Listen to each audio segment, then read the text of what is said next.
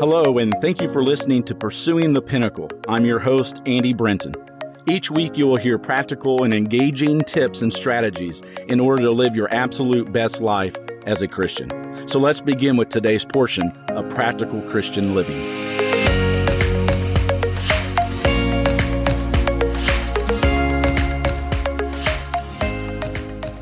It's in Ecclesiastes chapter 4, verses 9 through 10 that we find Two are better than one, because they have a good reward for their labor.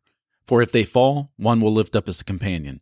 But woe to him who is alone when he falls, for he has no one there to help him up. When I read that particular passage in Scripture, I realize that I don't like to be alone.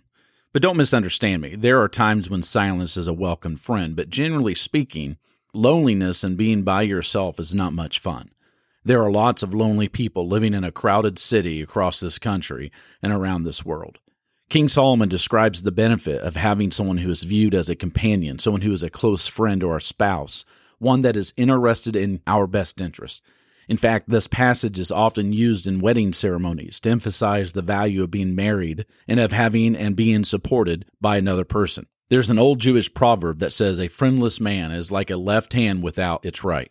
Regardless of the talent, having only one hand lessens productivity. When the use of both hands is available, the work is made easier to take care of. And so, when speaking of companionship, friendship, or even fellowship, how much more efficient is it when two people are on the same page working in tandem? The wise writer of Ecclesiastes moves on his teaching to the fact that if trouble should arise along the path, which could mean the path of marriage or the path of life or even just the path of relationships, that when some unpleasant or dangerous thing occurs, one is there to lift and help the other person to be in a better place. The wise man's point is that no man is an island entire of itself. The Lord knew even back in the garden that it was not good for man to be alone. He knew we needed others. But it is especially relevant to each of us to understand the value of having a spouse or a friend, a brother or sister in Christ who can and will do all they can in order to help us get to heaven, our ultimate desire and expectation. I have been so very blessed with a family that loves and cares about me and is not shy in helping me live a life that is pleasing to God and helpful to others. I have also been very blessed with having a number of friends, several of whom that seem to know me better than others who, like me, want to help the other get to heaven.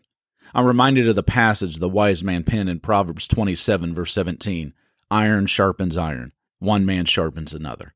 The wise man is instructing us in the value of having around us those who will help us improve and sharpen us in the manner of life that we are living. It is actually difficult to place a premium on a relationship that strengthens and encourages us to do better, to be better, to be more pleasing to the Lord. You see, we all need a companion that will lift us up and encourage us, who will sharpen our spiritual awareness, who will keep us from becoming too beat up and bruised. We all need those friends who, quite frankly, will not walk away or leave us hanging, but will strive with all the strength they can to muster to help us get back up on our feet.